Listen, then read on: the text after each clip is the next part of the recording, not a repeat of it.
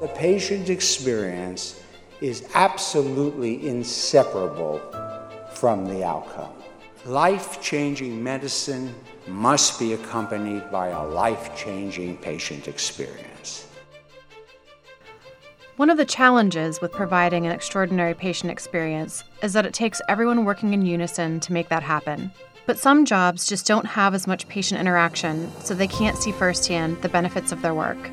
That can make it difficult to keep the end goal, the patient, in mind.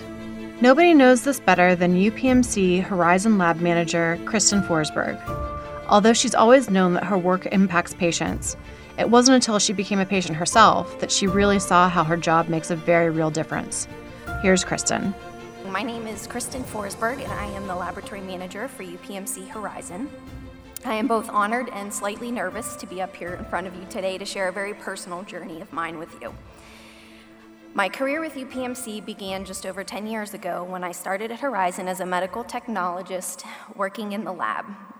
I was a few months out of college and welcomed the opportunity to move back home after five years at WVU. About two and a half years ago, I stepped into the manager role at Horizon covering our two campuses. I oversee the daily operations of two labs along with the technical and phlebotomy staff. My journey begins in early 2014 when my husband and I decided to start our family. We had been married almost five years at that point, and even if things happened quickly, we were okay with, this, with the timeline. I was finishing up graduate school that August, and we purchased our first home that October. About one year later, I decided to make an appointment with my doctor. While a year isn't uncommon for trying to conceive, I wanted to make sure my health was good. Over the next few months, I had a variety of blood work and testing done, all of which came back normal. My husband also had testing done, which came back normal. My doctor recommended trying medication, so we began Clomid in May of 2015. In December 2015, I accepted my job promotion to become the lab manager for Horizon. I was not seeking this type of opportunity, but I wanted to be an instrument of change that the laboratory department desperately needed at the time. For a few months, I con- continued with some of the bench duties, as we call it in the lab, while I fully transitioned to manager. Right after the new year, we received the call that my husband was being deployed in a few short months. This threw quite a wrench in many of our plans. We finished up six months of medication in January, and the following month, I was referred to a specialist, Dr. Robert Collins from the UPMC Center for Fertility and Reproductive Endocrinology. Thankfully, there is a local office 10 minutes from our house and close to where I work. I had my first appointment with Dr. Collins in April 2016. He knew of the pending deployment and put us on an expedited plan to go through more testing and prepare for at least one treatment prior to my husband leaving. Both of us had more testing done and nothing came back abnormal.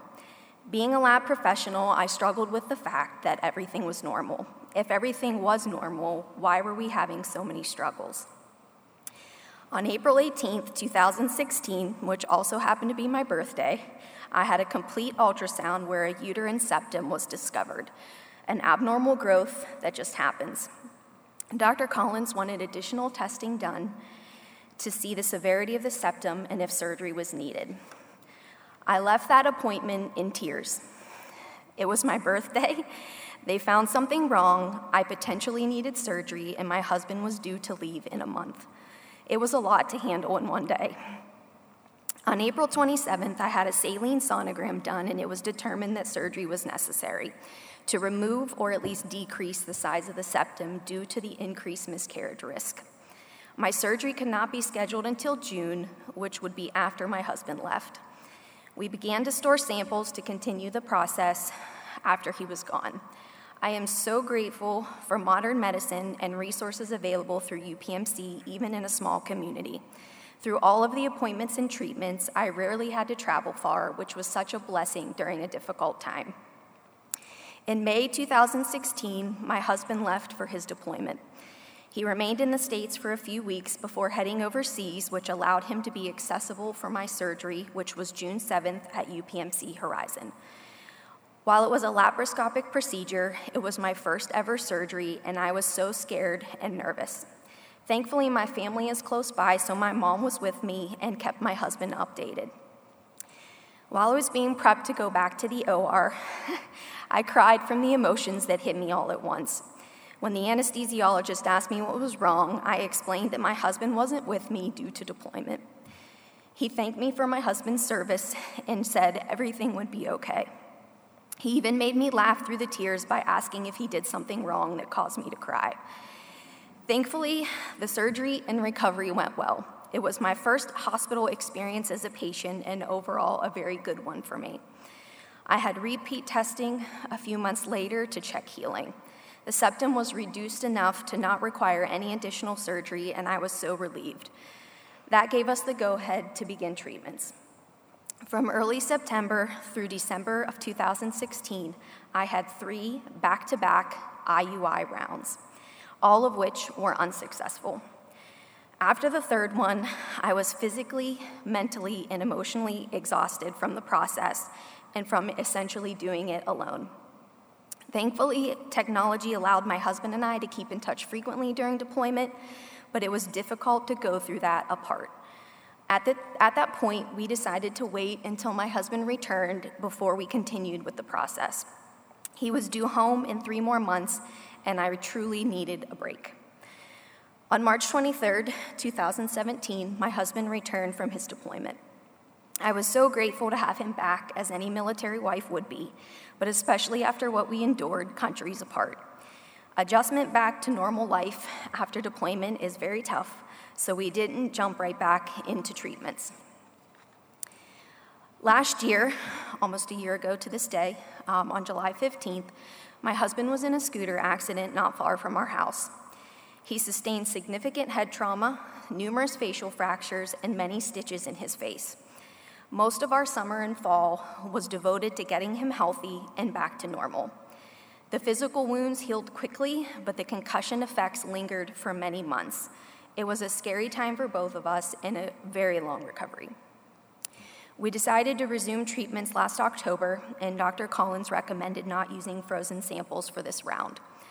Last December, I had my fourth IUI, which was not successful. The disappointment of another failure, combined with the difficult months prior, caused us to take another break. I was so discouraged at that point that I wasn't sure I could even continue. I was so grateful to have my husband home for the holidays, but they were tough for us just having gone through another treatment failure. Our fifth IUI was on April 8th at Magee Women's Hospital due to it falling on a Sunday. The doctor came in the room with grim news that the probability of success for this treatment was very low due to small and low counts. She even gave us the option to not continue with the treatment that day. My husband and I looked at each other and decided to just proceed since we did all the preparation for that day. These processes are not a simple, let's reschedule next week, but require exact timing, medications, shots, and testing to prepare for treatment day. We also knew our next step was IVF if this one didn't work. That realization brought on a whole new set of questions and worries. On April 27th, just a few short months ago, in complete shock and utter disbelief, I got my first positive pregnancy test.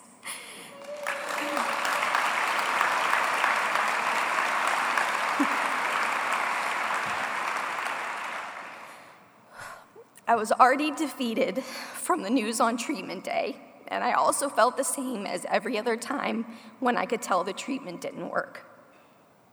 It was the end of lab week, which is a big deal in the lab world, and I was extra exhausted from the celebration and festivities. it now made sense why. As of today, I am 16 weeks pregnant and excited to say that we finally got our miracle after four plus years of struggle. I share this very personal journey that hardly anybody in this room knows about, actually, um, to show how this experience has changed me, not only as a patient, but as an employee. I know that many endure far more difficult journeys than mine, but I had no reason to expect this would be part of my journey in trying to get pregnant. Aside from a surgical correction, there was no definitive reason as to why it was so difficult for us, which almost makes it harder for somebody like myself that works in the medical field and is very analytical. This journey made me realize that I was missing the personal connection to the work I was doing. I have been fortunate to be healthy my whole life, and my family is as well. As a lab professional, we often have little or no patient interaction to draw personal connections together with our work.